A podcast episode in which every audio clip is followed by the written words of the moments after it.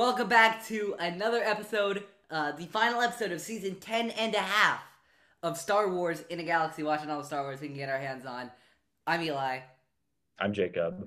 and uh, yeah, we're finishing up season 10 and a half. We're s- finishing up our little interlude into Star Wars Visions. We got four, count them, one, two, three, four Visions shorts we're talking about today. Uh, this is episode 84, if I hadn't already said that. Um, and yeah, I'm I'm excited to get into these four, um, covering a wide swath of Star Wars stories. Like like these are these four are very are not like even though they're part of the same project at, in Star Wars Visions, they are as different as Star Wars stories can be while still being insanely Star Wars. Yeah, I think absolutely. all four of them.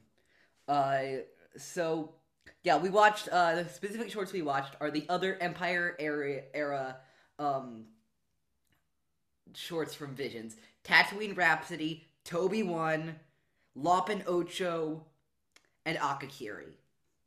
So I believe that's two, two, five, eight, nine of Vision season one. Is that correct? Uh, I believe so. Not sure. That sounds. two, two six sounds about eight, right. nine. Two six eight Yeah, nine. there we go. There we Toby go. one's not not five, it's six. Okay, I just looked it up. Yeah. Uh, so Jacob, do you want to just get into this, or you have anything else? To say? Yeah. What do you? Uh, no, I'm I'm ready, ready to rock. We got some. We got a bumpy road ahead, but it's uh, it's gonna be interesting to unpack it all. So we're gonna start off with Tatooine Rhapsody, uh, made by Stulo, st- blah, blah, blah, produced by Studio Colorido. Um, so there is a um, so we start off with this Padawan, this Jedi Padawan named Jay, who's voiced by in the English dub, who's voiced by George, Joseph Gordon-Levitt, um, which I think is pretty cool. Um, uh, and he's escaping Order 66. He survived the purge, um, and he eventually runs into this band. Uh, and he becomes the lead singer of this band called the Star Waver. Um, and they're a very successful band, but due to uh, their bassist Gee's uh, pa- uh, past association with the Hutts, him being one himself, they get themselves chased a lot down by bounty hunters, including at one performance, none other than Temuera Morrison voiced Boba Fett. Um, Fett chases them, but they manage to get away. Uh, to uh, they they manage to get away from Fett, um, but then uh, uh, but but then uh, Fett uh chases them down and does manage to get Gee to go back to the Hutts, who don't like the fact that he ditched their empire for music. Um, and uh, Jay tries to stop uh, Fett by igniting his lightsaber, but he does. He's not in balance. He can't do it. Um, at what's supposed to be Gee's execution, um, it's uh, we find out that uh, Jay and Starwaver have showed up there to give them one final concert, and the concert is so good that uh, they're hired to be Jabba's official house band, and Gee's life is spared. Um. So, uh, yeah, uh, produced by Studio Colorido. Um, do you want to just get into this? Yeah, absolutely. Um, hmm, where to start with this episode? Because this is a very this is a very interesting episode. Oh yeah, it's Um, it's not your typical Star Wars short, but I I find it very endearing myself. I did not find it endearing. Unfortunately, I wish I could say, I wish I could say I had the the same reaction. Um, yeah, what are your what are your thoughts on it? Where do you want to where do you want to start? Anything that jumped out at you in this one? Well, you know, I I, I will just say this. I I know I, I love you know the the freshness of Visions. I really do. I love that it's still the same themes and still some of the same objects and stuff like that. but it is a fresh take on Star Wars. But seeing the anime animation style of these studios and seeing characters you know and love is just awesome. Like my I I sat up when I saw Boba. Even I knew Boba Fett was coming, but I sat up when I saw him because I'm like, yeah, that feels like Star Wars to me. Uh, and, Yeah. and Tem just sounded so good as Boba, and this was pre Book of Boba that he did this. Um, and I'm like, damn, I like this a lot.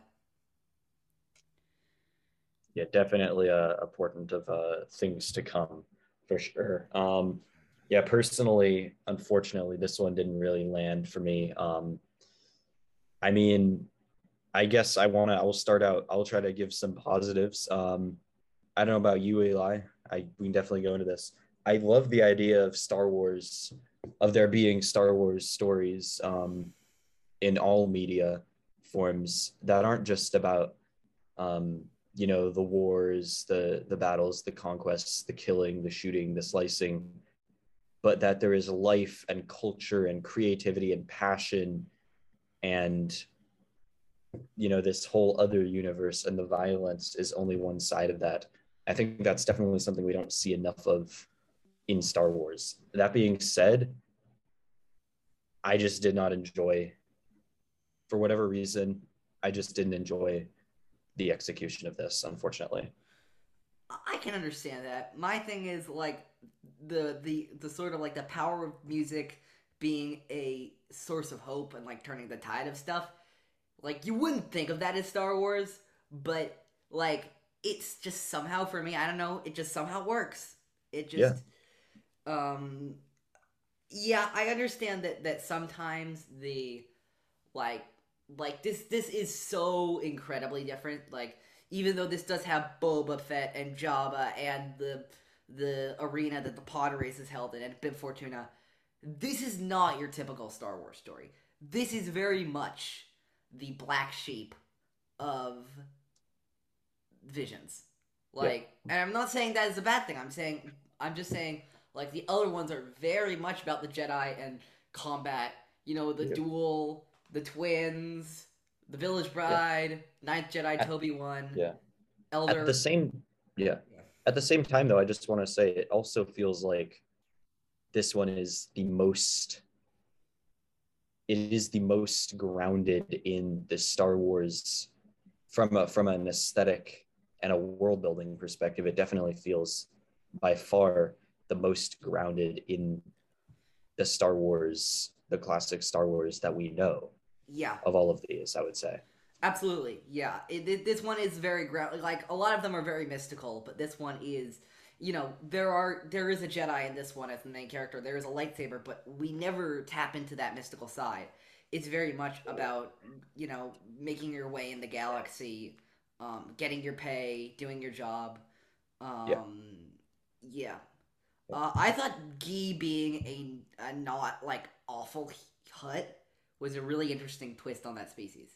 yeah i'm always i'm always very down for um you know when they when they make a species that is usually either you know an evil species or a, a somewhat um i guess you could say a, a somewhat less front and center species when they give those characters from those species a little more a little more breathing room. I'm really a fan of that you know a good Hutt. Maybe we see a good a good trandoshan somewhere um maybe like a really Fear in the High yeah like like maybe maybe I, what i really want is a a really really super cool competent badass Ithorian and know the guy that Boba Fett uh sorry the guy that Cad Bane shoots in the uh Onka. the um yeah the, that guy from the Clone Wars that Cad Bane shoots he doesn't count no, does but you know who does Disney. count, Jacob. You know who does count, and Alden Diaz would kill me if I didn't say this because it's his, it's one of his glove shadows. Roron Corobb from the Genndy Tartakovsky Clone Wars.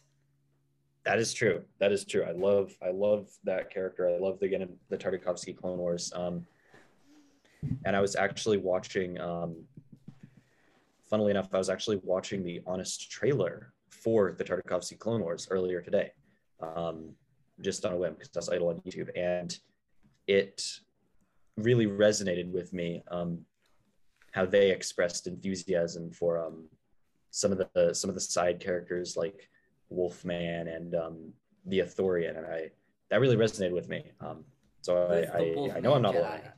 Now I, I don't know to... who the Wolfman is. Voolvif Monn. Volvithmon. Voolvif Monn. I mean, he's freaking badass, no matter who he is. Uh, he's a wolf Jedi, um, and of course yeah. we can't forget the the immortal Shaak Ti.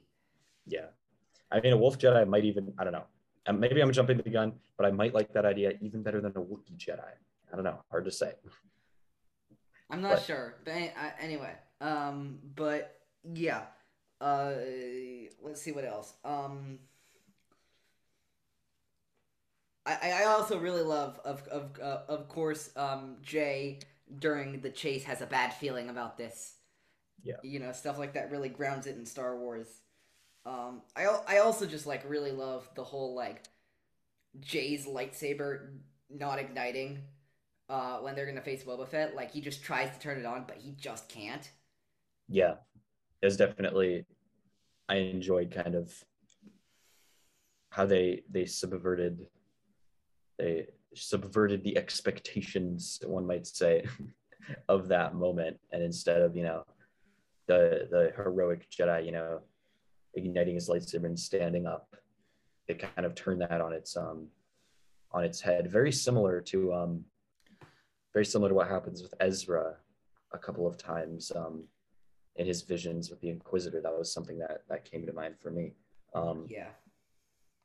Yeah, I really love as much as I, I didn't care for the execution of it in terms of, I guess, just the animation style, the overall story, some of the voice acting, the music to me wasn't the best. It felt a little bit generic. Um, as much as much as I could say all that, I really love the idea of you know being able to find value in your life as a Star Wars character in Star Wars I really like how they're showing that there's value and meaning outside of trying to be the one to uh, to save the world, at least through being a warrior. And you just might end up, as it happens here, you just might end up doing some uh, something good uh, regardless through a form that isn't fighting.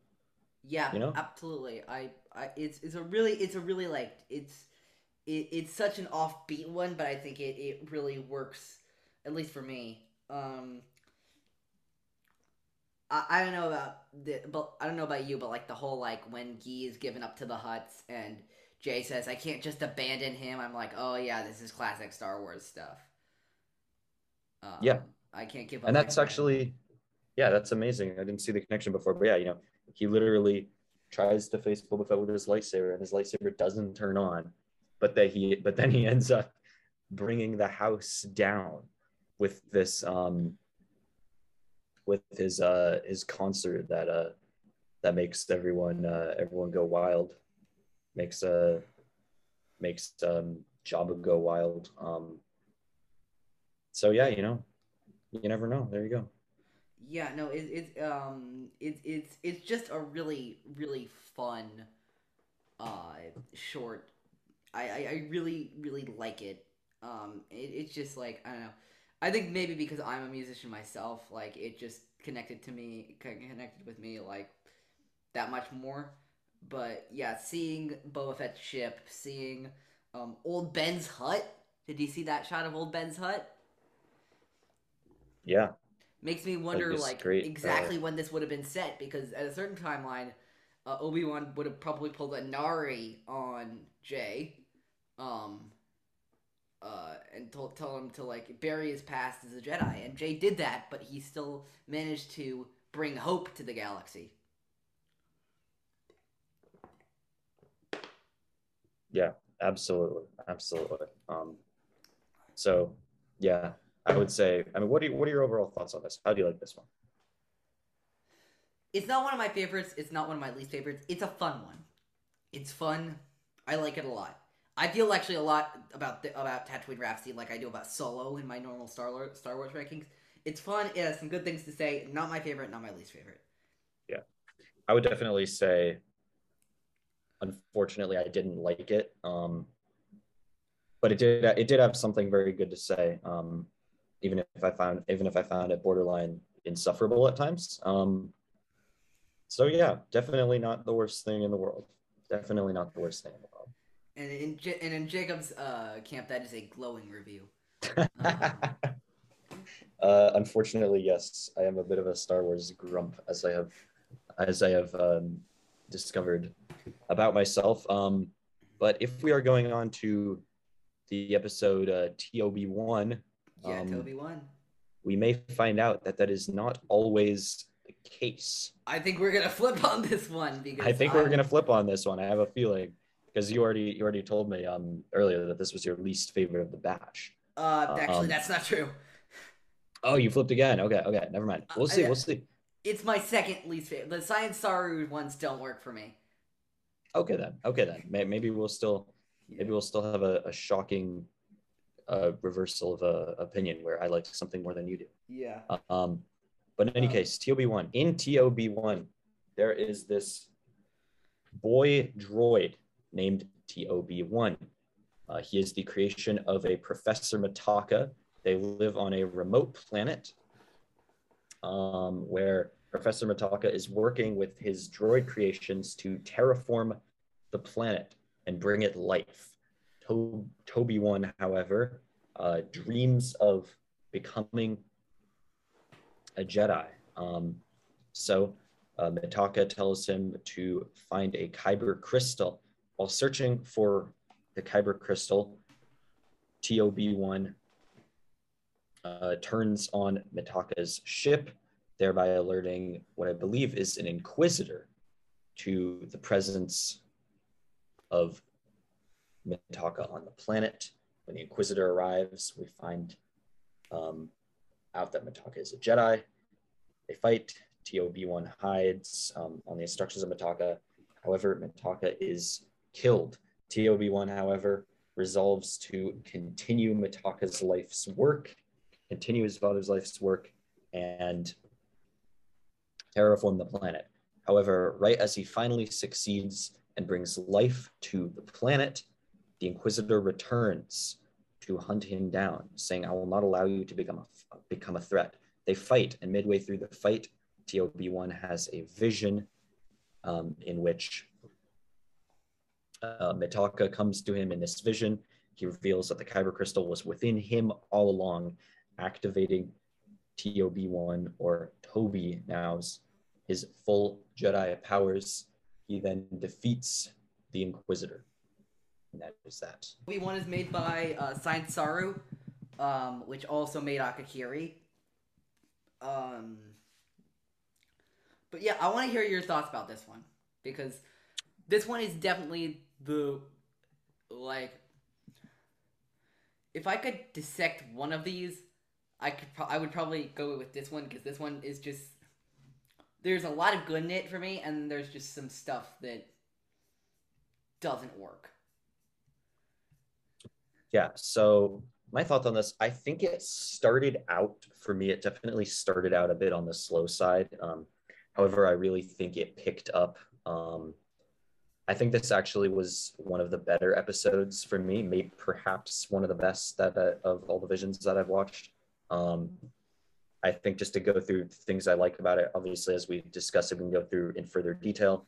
But to sum it up, I think I really liked the animation style. It was very cool. It was very unique.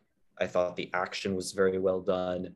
Um, it was a really interesting premise. I think some of the stories, um, a, cou- a couple of the stories of uh, Visions are pretty cliche. However, this one definitely, story felt very fresh. Definitely didn't, uh, definitely was never rolling my eyes or thinking, man, I've, I've seen this one too many times before.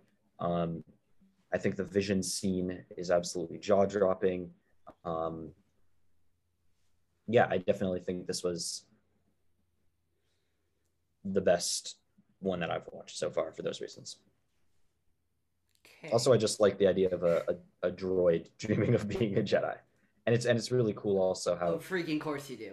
they kind of in this they they kind of toe the line between droid and and human and you know when when does a robot become a person and i mean there's a whole nother discussion especially within star wars to be to be had about that And that may take us too far off the rails. But that could be a very good discussion for another It- time. It could be a very good discussion, and it's that exact discussion that turns me off of this. I knew it. I knew it. Yeah. My thing is, I like this this short a lot. I think it has some really interesting messages, and I think it it, it, it executes its story very well. My brain cannot do the droid Jedi thing. Like, I really want to be able to, but my brain just can't do it. Like, you know, for me, the Force repre- uh, represents um, uh, the Force represents all life in the universe, and droids obviously don't have life.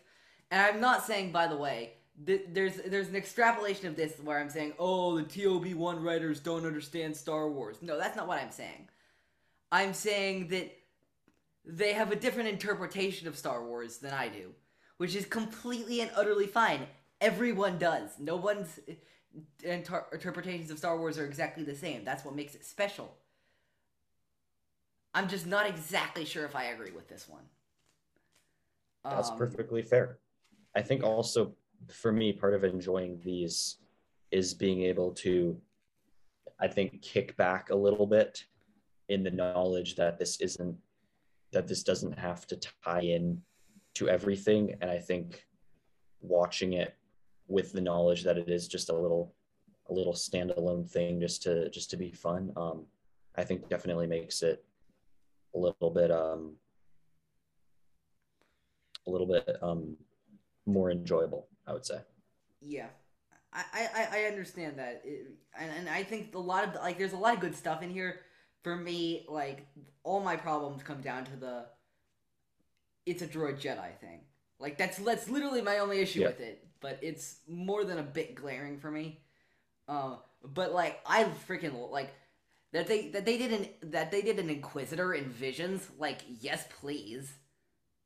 That Inquisitor looked great, and I loved seeing them. I'm gonna call I'm gonna call him the 327th brother until they give me another canon name because I'm gonna uh, relish any opportunity to put 327 in, in into Star Wars where I can. um. Yeah. Uh, I, I thought I thought it was I thought it was uh, fantastic. Uh, the the Inquisitor was fantastic. Uh, I, again there was there was a there there is a there's a lot that I really do like about uh, this. Um, I will say, in keeping with some uh, Visions traditions, uh, one of the droids, one of the other droids that uh, Mitaka keeps, does say, "I have a bad feeling about this." Um, yeah, what I actually really think of is interesting about this one is how much it plays into that Jedi fantasy. You know what I mean? Like, we Oh, see- absolutely, yeah. we see at the beginning of the arc that I think this is very intentional on their part. That uh, we see at the beginning of the story that that the world that they're on has two sons.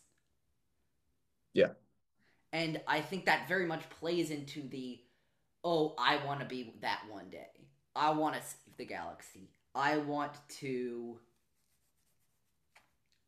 I want to be a source of hope. Yeah. I think it's very interesting, especially in a in a time when there's more and more kind of um, when there's more and more moral ambiguity um, being injected into Star Wars um, and a lot of popular movies and and culture at large. It's very interesting to see um, that we have. It's very refreshing, I'd say, to see someone who has a really kind of rosy vision of the Jedi and, and what it means to be a Jedi. You know, you have so many people like uh like Trace and Rafa Martez, for example, so many people who have that vision of the Jedi. That's really been pushed, you know, um, the perception of the Jedi by by non-Jedi as um, they're these dangerous, mysterious sorcerers, or they're elitist, or you know, they don't care about the common people. It's really, it's in, among that among the way it's presented today, it's pretty unique, I would say, in Star Wars to have to have such a um, such a rosy outlook on the Jedi. I think that's a good point. I, I feel like Toby one is very much the embodiment, like the expanded version of the the boy Temiri Blagg at the end of Last Jedi, the Yeah. guy who looks up at the who looks up at the stars and dreams of being a Jedi himself. Like that, feel this feels very much like an extension of that.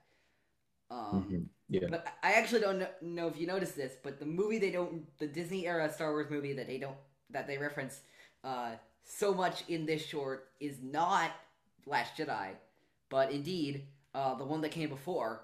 Did you notice how? Did you notice how much they referenced Rogue One in this? I didn't notice. Where where where were the references? Well, Mitaka says, "I'm one with the Force, and the Force is with me." That's true. As Although he- we have seen that outside of Rogue One now. Yes, but like To that's the fair. it originated in But, Rogue yeah. One. That is that is fair. Yeah. Um, also, did you notice the Inquisitor's Tie Fighter? I did notice. Yes, I I knew I knew that design from somewhere. It's a tie reaper from Rogue um, One. yeah. Um, so I found it interesting that there were a bunch of Rogue One references, among other things, with this. Um, I don't know, just very, v- very interesting. Uh, because Rogue One is not about the Force at all. Um, yeah. Yeah. Uh,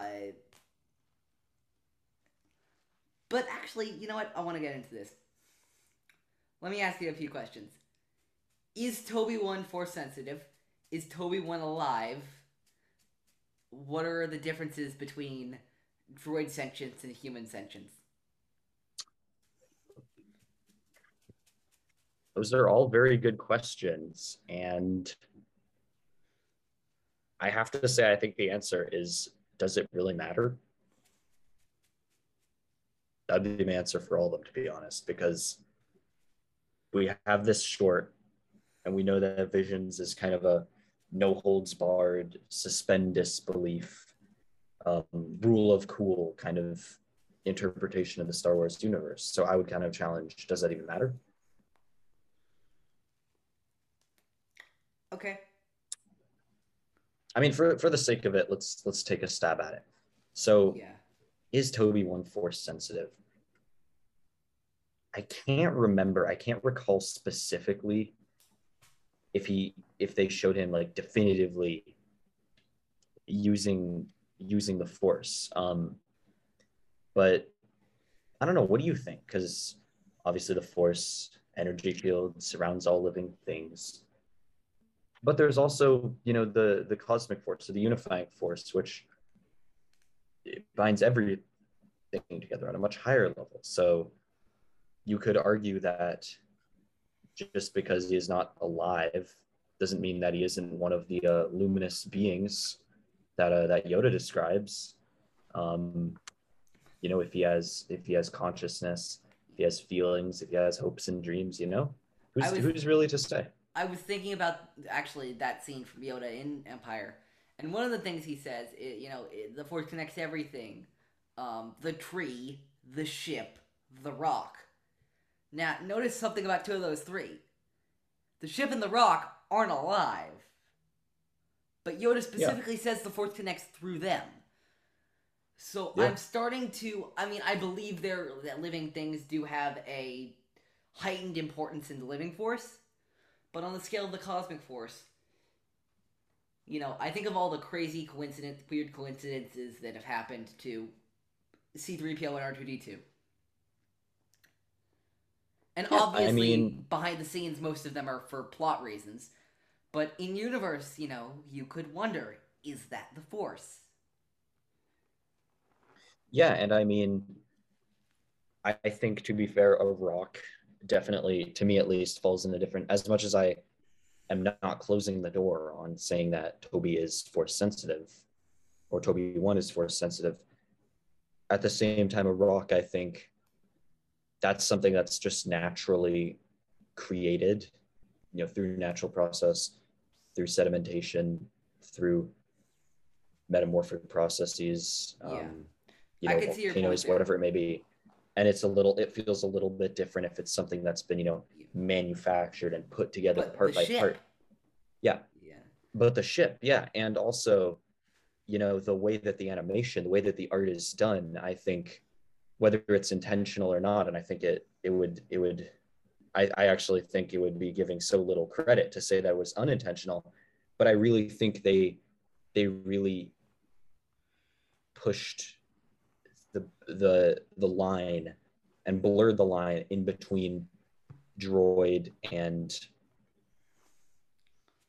living being you know the way they portrayed him the way they gave him so many soft lines expressions they portrayed him as one would portray a person um, Yeah. much closer to another living character than to c3po r2d2 k2so um, any any any droid that i can uh, that i can think of um, Yeah. that we've seen in Star Wars. Um, so I think it's entirely possible. I think it would be very cool. Um, and I think that's the great thing about Visions is that you know, it's a, a I don't want to say, yeah, it's kind of a, it's a safe way to try out new ideas for Star Yeah. Wars. It, this is a very much the most the the the short where the lines are the most blurred. And you know, I'm not saying that's good or bad. I'm saying if you like that kind of thing. Yeah. I think that really depends on how much this short is going to work on for you. Yeah. Um Absolutely. I, I, I I'm a- personally very much enjoyed it. Yeah, I think I'm a bit more hesitant on it, but it's not like I don't enjoy it. There's there's some really great stuff in this. Um, like I honestly applaud their move to kill Mitaka because I didn't think they were gonna do that. I, I I hadn't watched this in a while, and I forgot that they killed him. I'm like, you know, that's yeah, I, gutsy. w- I was I was surprised. It was I think it was a, a really um, a really good choice. You know, it it really genuinely caught me by surprise because of the way this episode. You know, it felt so it felt so cute and soft and and safe and borderline utopian at the beginning. But to do that, um, and it really and, took it really yeah. took it to a different space. and very like a young uh person's level, like Yeah. like a YA level. But then they just straight up killed Mitaka, and I'm like, whoa, yeah, this yeah, took on a second meaning. Um, I love the um. I don't know if you caught this, but I can't remember. Shoot, I didn't write down exactly how Mitaka said it, but he did have pretty much his own version of the line "Adventure, excitement, a Jedi craves not these things." I did catch that. I didn't write the exact line down, like- but I did catch that. Yeah that was very. That was very very cool. Um, and yeah, overall, I mean, what did you think of the um? Because you haven't really talked talked much about the visuals. What did you think of the the animation style for this one? I thought it was good. I I wasn't like like I know I think you particularly like it. I'm not like I don't think it's the best. Like like I don't think it's maybe my favorite animation in Visions, but it's definitely not my least favorite. Like I guess I don't pay as much attention to the animation as uh, unless it really stands out in something like The Village Bride or The Twins. Um, to me, but yeah, I like it. Yeah, I I really liked, you know, with a lot of these animations, you know, it felt very more on the kind of hard edged, gritty, um, almost almost like rougher, violent feeling um, animation with the art style. So I really liked how it was very soft and it fit Star Wars. It filtered the Star Wars aesthetic really well. I thought better than most of the the Visions episodes did. I think, you know, we had that dreamlike, um, the dreamlike opening scenes of Mitaka's house, the terraforming, um, the fight scenes. I thought were very rich and captivating. And oh my gosh, I just have to gush about the vision scene for a moment because I was absolutely jaw dropping. Definitely I don't know about you, Eli, but I definitely saw a bit of world between worlds in there in the scene when he's talking to uh to Mitaka. I saw a bit of um when Ezra, you know, he, when he finds his kyber crystal, it definitely evoked that for me. Um, was uh, it was really well done. I I genuinely just that episode made me sit up, or that that scene kind of for me took this episode um to a to a whole new level. Um, and this episode, honestly, but yeah, I think to complain about a lack of interest in in intricacy in the plot would be uh would be missing the point. Um, because I think this episode is is fantastic from a from a standpoint of um, you know, asking asking the viewer some questions and and giving some them some eye candy along the way. Yeah, I I wasn't paying a ton of attention to it, but like I, I do remember it did feel very world between worldsy. Not just in this short, but I also feel like in one of the other shorts we're gonna talk to, there was some world between world uh, parallel stuff. Um, yeah, absolutely. Uh, yeah, I don't really think I have much more to say about Toby one. Uh, do you have much more uh, before we get to Lop and Ocho? Mm, no, let's let's do Lop and Ocho. Let's get into it. Lop and Ocho. Um, in Lop and Ocho, the world of Tau is struggling to modernize. Um, they have a bunch of resources on their planet, so the Empire invades, uh, and uh, in exchange gives them uh, the tools they need to modernize their society. Um, during the during the takeover, shortly after the takeover, um, uh, a uh, somebody who is enslaved, a young girl who was enslaved by the Galactic Empire, escapes. Her name is Lop, and she is adopted by this this man named Yasaburo and his daughter Ocho, um, and she becomes a part of their clan and their family. Um, uh, we flash forward about seven years into the future, um, and Yasaburo is growing more and more concerned about the Empire's power over not just the planet of Tau, but also their clan, uh, and starts gathering up some some people, uh, very a la Saw Gerrera, to resist the Empire's occupation. Uh, the Empire catches winds of this and recruits um, his own daughter Ocho to try and talk him out of it. Uh, and Ocho tries to talk him out of it um, very uh, unsuccessfully. Uh, uh, but then Lop and Ocho are driving on a road towards um, an Imperial checkpoint, and and uh, Ocho chooses right then to betray Lop and her dad, uh, all of her family, for the Empire, joining them. Uh, Lop manages to escape and go back, goes back to her father, uh, and tells her the and tells him the news, uh, and uh, he gives her the family lightsaber. Uh, it's explained that that a Jedi long ago visited the planet of Tau and left um, a lightsaber with and left their lightsaber with one of Yasaburo's ancestors, and it's been passed down from generation to generation. Uh, and uh,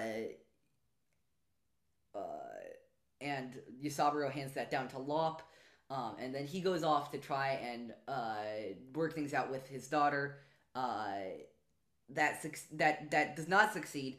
Uh, she manages to uh, cut off his only good eye, so now he's permanently blind. But then um, Ocho and Lop duel.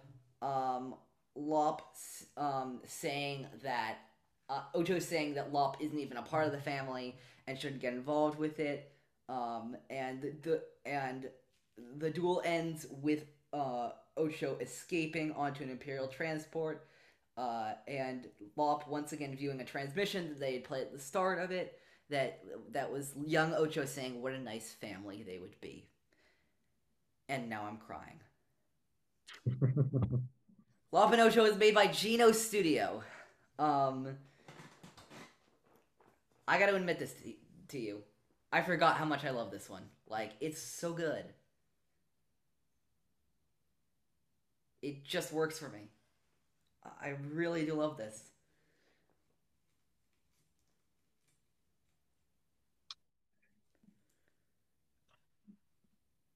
I wish I could say I love this one. Oh my god, I are really you kidding would. me? I really didn't enjoy this one. I, it wasn't all bad. I thought I loved the message. Um, obviously, you know, obviously found family. It's a huge message in Star Wars. Inheritance has us, nothing to do with blood. Yeah. By the way, and that was hey, the part that I liked. Hey, all you anti-nine stands, inheritance has nothing to do with blood. Sorry, need to say that. It's something us Star Wars podcasters um, can't seem to stop talking about. Um, I thought to say something positive off the bat, the animation. I know I'm a sucker for background scene, the background shots, the environmental shots, that watercolor in the background, absolutely gorgeous, rich, downright jaw dropping. Um, but unf- unfortunately, that was one of the only things that I could find to like about it. I just thought it was so much drama, so little substance aside from the uh, the little uh, little found family bit. Um, and the fight the fight scenes were good too. To be fair, um, I don't know. Let's just I'll, I'll hand it over to you for now. Eli. What are what do you want to what do you want to say? You're going down have a got path I can't follow. Um, uh, And everything everything is now returned to normal in a galaxy. Everything Mhm. is now We have- returned we have- to the we- way it should be. Uh, down is now down, and up is back to up. So we're Order has been restored. Order has been restored. No, I, I like my thing is I think the found family stuff in this works so incredibly well. Uh, I think he does as well. and I and I and I love the. I also just love honestly. I think you know Ocho has a lot of anger in her, and she does want to protect her family. But I think that Yasaburo, uh, I think it's um a little overlooked in this because I really do think he wanted the best for his family. I think he he he is one of the better fathers we're seeing, the better, one of the better parents we're seeing in Star Wars. Again, given parents in Star Wars, not saying much, but uh, but I I really I really appreciated. I I just felt like a lot of like. I thought the voice actors for Lop and Ocho especially just killed the darn story. Um, and and I, I love that like very much, and this is something we'll get into with um, Akakiri as well. That Ocho, in trying to protect her family, tears it apart. You know, she goes so far to try and protect her family, so far to do what she thinks is right that she ends up making things more wrong. That's a very very Star Wars story to me. Yeah, Um, It absolutely is. Um, and I think the you know the bit about progress is is interesting um,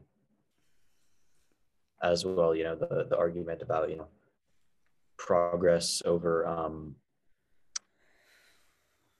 progress over everything, progress over uh, progress over um, you know keeping things the way they have been. Um, is progress worth it when um when it comes at the expense of um the health and well-being of the world it's, a, it's an interesting question Yeah. Um I also really like the idea with the found family aspect. I also just loved like again, the found family, Yasaburo and Lop. I mean, I guess Lop and Ocho as well, but like that's a different story. Stays together, but the blood family, Yasaburo and Ocho, splits apart. And I think that raises a lot of really interesting conversations about, you know, Yasaburo apologizes to Lop. Uh, I don't know if you remember this in the middle, saying, "I'm sorry if it ever looked like I preferred Ocho over you." Yeah, that was And yet- definitely a touching moment i can't lie Ocho, and yet she's the one who leaves. Yeah. It in in in, the typical scenario, what you'd think would happen is Lop would leave, but no, Ocho is the one who leaves. Um, and I I think it's really interesting to, you know.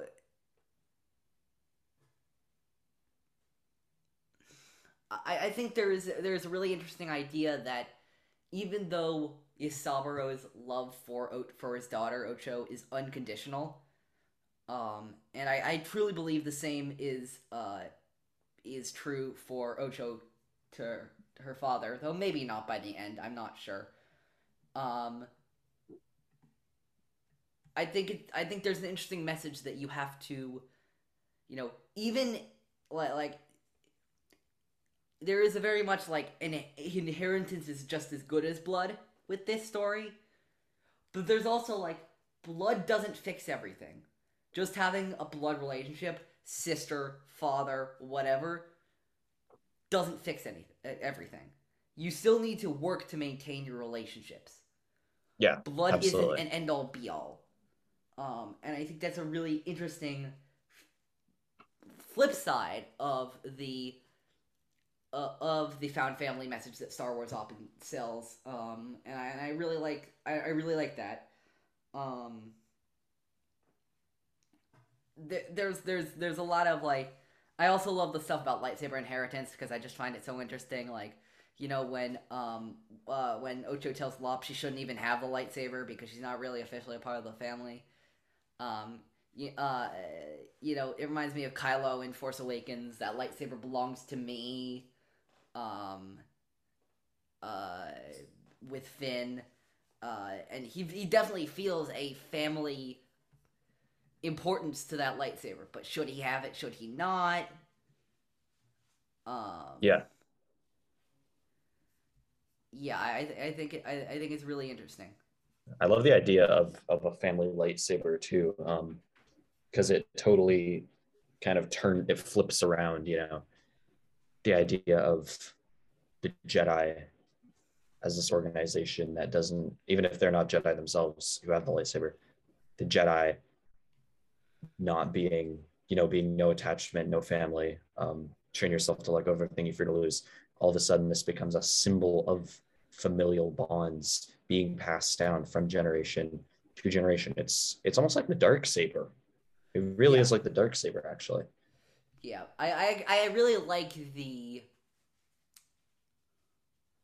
I I really do like the um.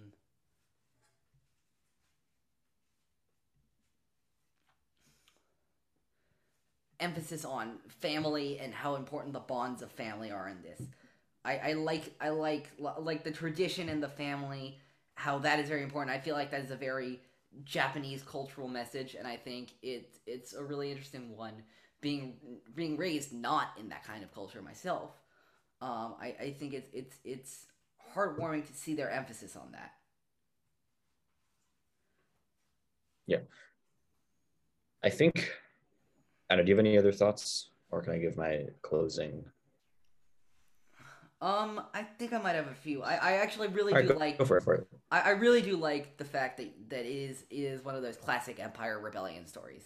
Like, like if you break it down to its simplest part, it's a rebellion Empire story, and it's a father versus child story, which is which are both classically Star Wars, and it flips the uh the father child relationship on its head because I would argue that Yasaburo is viewed as the good guy in this. as opposed to Luke and Yeah. Vader. Um, I mean, I guess Han and Kylo also broke the mold, uh, and Leia and Kylo in the sequel trilogy. Uh, but you know, we're, we're we're used to the the the child having to save the father or the parent from their long gone ways, but now it's the parent having to save the child from their own mistakes, which I think is really interesting. Yeah. Absolutely. Absolutely. Um, so yeah, I think for me, it, it wasn't all bad. Um, maybe I was a little harsh. I definitely didn't enjoy it very much. I thought it was quite, I don't know. It felt a little overblown um, for what it was, but um, there was there was some nice there was some nice messaging in there. Obviously, it was gorgeously done. Did you notice that um, Lop, Lop's eye hologram um, had a had like a carrot insignia on the side? Did you notice that? I didn't, but that's funny. Just gonna Um, say that's like that felt like a very um, what's the name of the green bunny from from early Star Wars comics? Jaxxon. Jaxxon. That Yeah. that felt me that felt like a very Jaxxony uh type of touch to Yeah. me. I thought that was I thought that was pretty funny. Um, I- I I- I- think. Start. Go ahead. Uh, I was also gonna say I love um also Yasaburo says Dank Farrik in the He does say Dank the Farrik. That was pretty cool. and which, which is really cool when you think of how soon this let because Mandalorian was 2019 and they had enough time between then and 2021 to put in Dank Farrik. Like I think that's awesome. Yeah, that was awesome. Um, I think for me, ultimately, the thing that was the undoing of this episode is it really didn't feel like Star Wars. Um, I think a lot of the Visions episodes, you know, they kind of they toe this line of um is it Star Wars or or not is it Star Wars? Is it Star Wars that's filtered through something else? Or that's being filtered through a style and an ethos that isn't traditionally associated with Star Wars? Or is it something else being filtered through Star Wars? And to me, it felt too much like the latter, where although it was undeniably gorgeous and, and there were a lot of cool moments, to me, it felt like how do I say this? How do I how do I put this? It felt like it was more something else with a veneer of Star Wars on it rather than a true blue Star Wars story. If that makes sense. That's not to say it's bad. And on to Akakiri. It just wasn't what I was hoping for. okay.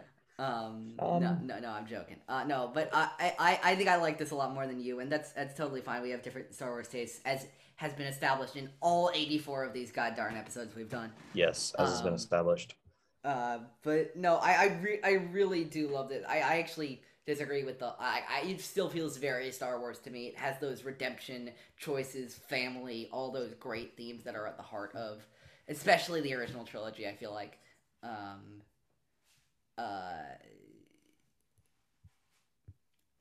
but uh, Yeah. But let do, do we want to go on to Akakiri? Akakiri, let's get it. Um, So- were you gonna do it, or do you want me to do it? Uh, I can try. I Yeah, can, go or if you if you want to do it. Um, No, I don't want to. so Akakiri follows the story of a Jedi named Tsubaki. Tsubaki crash lands on an unknown planet. Um, he fights off these unknown alien bandits who are coming to plunder the ship. Um, however, he collapses from a painful force vision. He awakens in a cave to find Princess Misa. Um, he reveals that he came to the planet. Um, he or he came following an attack against Misa's father um, to aid Misa in defeating Masago, who is a Sith Lord hiding among the royal family of this planet. Misa and Tsubaki then begin their travels back to the palace, accompanied by their two guides. Um, uh, Misa is now, however, in exile, so they need the guides to find a safe, um, a safe route back. Tsubaki, um, when they are surrounded in the mountains, discovers a path, um, but the guides say that the path is the place of the gods, saying that those who enter do not return. Over they are persuaded to enter for an extra 500 credits tacked onto their pay. Um, one of the guides gets lost, but Tsubaki finds him, and the group reaches their destination. Um, Tsubaki, however, at this point suffers from another force vision. The next day, Tsubaki and Misa they find their way into the palace. They share a quiet moment. There's a flashback scene. Um, however, Masago, the uh, the Sith Lord who now rules the planet, interrupts, um, and she uh, fights Tsubaki. They have a lightsaber duel, um, and Masago tortures Tsubaki um, using the dark side and tries to get him to uh, join her. Um, and throughout all this, Tsubaki is flashing back to a conversation with his master. Um, but uh, in the in the vision, um, or not in the vision, um, um, Masago sends uh, masked warriors at him.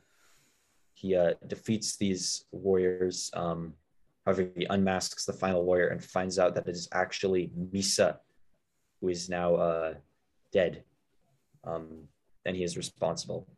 So um, he takes his uh, role as um, Masago's apprentice um, with the power to uh, to save Misa from death, granted in return. Um, and then Tsubaki leaves with his new master. So this is made by Science Saru.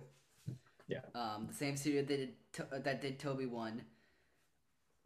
Do you want to start with this one? I don't know if I should start with this one because Yeah, I'll start. Um, okay, so mm, I honestly wasn't a big fan of this episode. I have to yeah, say, me Um, neither. Uh, definitely is- not yeah not my favorite of the Science SARU episodes um again i feel like the problem is that this episode feels a bit more of star wars ideas taken as inspiration as a seedling for something else rather than other creators kind of contributing to star wars no that that's not right um yeah, I just think it strays a bit too far again in places. Um, but again, the animation um, is gorgeous, and it's interesting how even within Science SARU the two episodes um, obviously have completely different aesthetics. You know, Yeah, um, absolutely. Toby very brightly colored, soft, um, kind of comforting. Um, this episode very very bleak, dark, grimy, a lot of dark, uh, dark grays, browns, and reds yeah. in the palette. Um, so it's very cool to see how different it is. I will say that. Um, Am I going to be the Yep. first to mention this one? since I don't know immediately what you're talking about, you may well be. What the fuck is up with the pacing of this short? I think the pacing of a lot of these is the problem, and I think Oh, I it think for bothers most me of in them- Akakiri Yeah. more than any other short. Because all the Mm. exciting stuff happens in the last five minutes.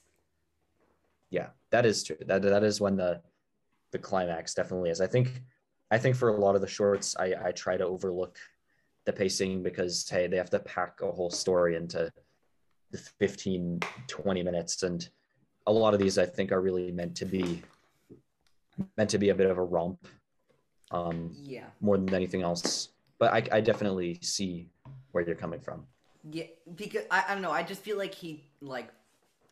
I get the themes about temptation to the dark side. I think they're great, but I feel like it all happens a bit too fast. Hmm.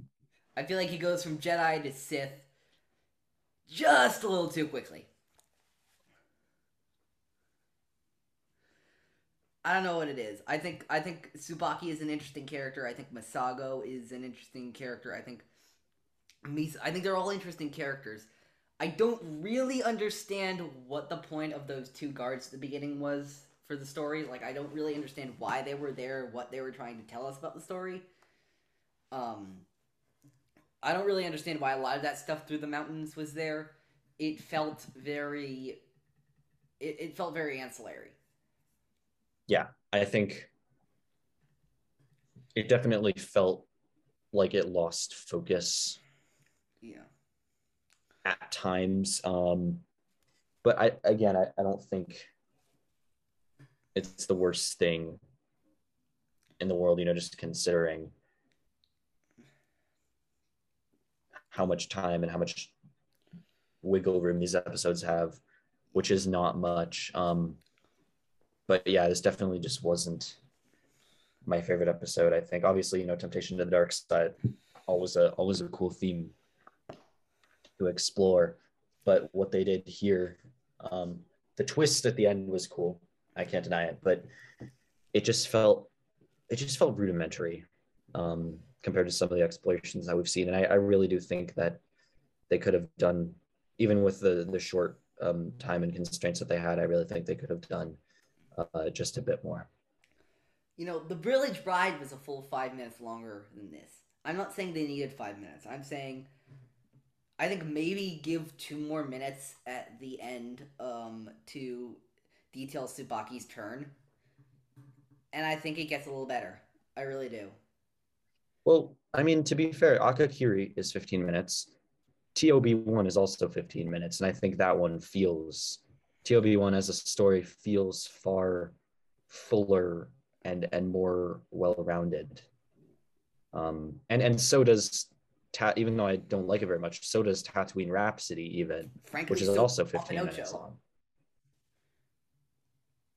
Or Isn't that not. one? That was 22 minutes long. That's the Oh, longest. okay. That's Okay. actually the no, no. Sorry, the Ninth Jedi is the longest, but yeah, it's the uh, it's the second longest. Second Yeah. longest. I, I feel like a lot of them feel more focused than this one. I feel like the, there's just some stuff with the pacing that doesn't work for me. Again, I love the Samurai Jedi stuff. I love like like you know, a lot of these are very much I feel like a lot of these very much are um Lop and Ocho feels this way. Um Toby one feels like feel like nods to the original trilogy. Yeah. And this is a very much a nod to the prequel trilogy, Hmm. which is Yeah, I can see that. I can see which that. is which I think is really cool because I think that you know I, I, I- I like the generational thing from Star Wars. I like that that you know there are people who think of the prequels the way that some people think of the originals. Like I, I like that there's I love that there's some people you know born in the 70s and 80s who you know the, the originals are their holy grail, and then and then in the 90s and early 2000s um, the prequels are that, and now in and now um, born in like the early mid 2000s you know there's the sequels are where they're at and I, and I and I and I think it's really cool to see those generational like people taking those things from the generation of Star Wars that they love and they appreciate um Absolutely, absolutely. yeah. Um, I was also thinking about this. You know, I don't know why I'm willing to sp- suspend more disbelief on this one than Toby one. I just feel like I kind of am. But like, I think in a in a different story, the whole like bringing her back to life from death um thing with that Tsubaki does would bother me a bit more. Cause like she was clearly already dead. It's not like she was dying. No, she was dead. But I, I, I again, I think it would have bothered me more in maybe other stories. But I, I don't know. It, it felt like very much a like the dark side of the force is a pathway to many abilities some consider to be unnatural. Um, Yeah, sort of thing. it's definitely an interesting episode. No, yeah, I, I definitely agree with what you said about the generational thing. I think um, a lot of these episodes, to me, really are the are um very redolent of the originals. Um, you know, because of those ones being the closest, um, the most closely um kind of inspired and taken from um some of the great uh the great samurai movies. Um, but yeah, absolutely, the prequel trilogy, I think, um, plays a big role here um, with you know the the temptation and, and the fall um, into darkness. You know where the where the originals are more obviously about you know the the rise and return to the light. Yeah, absolutely. I I I I, I think that I, I don't know. I just feel like this one's the most mixed bag for me.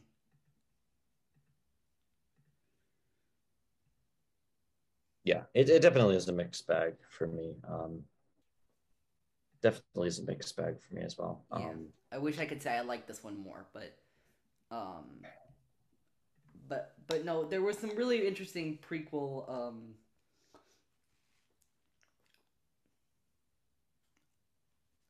allegories here. Uh, and and I, and I and there was there was there was some stuff I I want to be completely clear. The, the Force visions I thought were very well executed.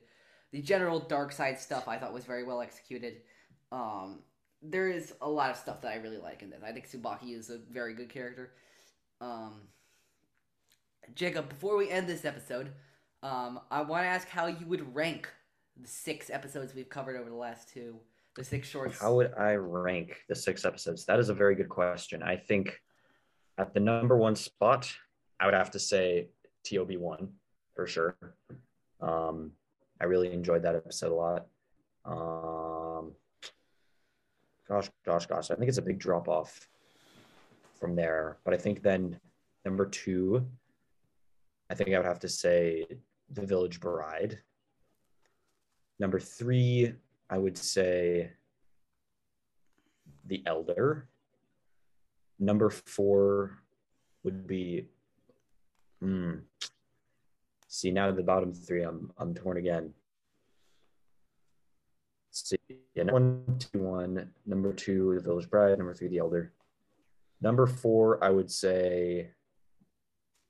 Screw it. I'm going with a um, Lop and Ocho, number four, Akakiri, number five, and unfortunately Tatooine Rhapsody in sixth. Although they all had some uh, some redeeming qualities, and you know, I'm, I never want to uh, I never want to to make this um, more serious than it has to be. Those are just the ones that uh that didn't really do it for me. Um, yeah, I, I get it. Some Star Wars speaks to people differently than others. It's totally it's totally natural. Mine probably would go number one, The Elder. Number two, The Village Bride. Number three, Lop and Ocho. Number four, Tatooine Rhapsody. Number five, uh, Toby One, and number six, Akakiri. Um, I, I, I, I know what I gotta say. I really love the, the lightsabers. I really do. I love the the the Jedi stuff and the um force sensitive human. No offense, Toby one. Maybe a little bit of offense, Toby one. Um, uh, stuff. You know, Elder and Village Bride and Lop and Ocho. I, I I really love those stories that are focused on those Jedi ass characters in a very nobody could have seen that coming from me. Really. Um. Yeah. Uh, so it's very cool. Very cool.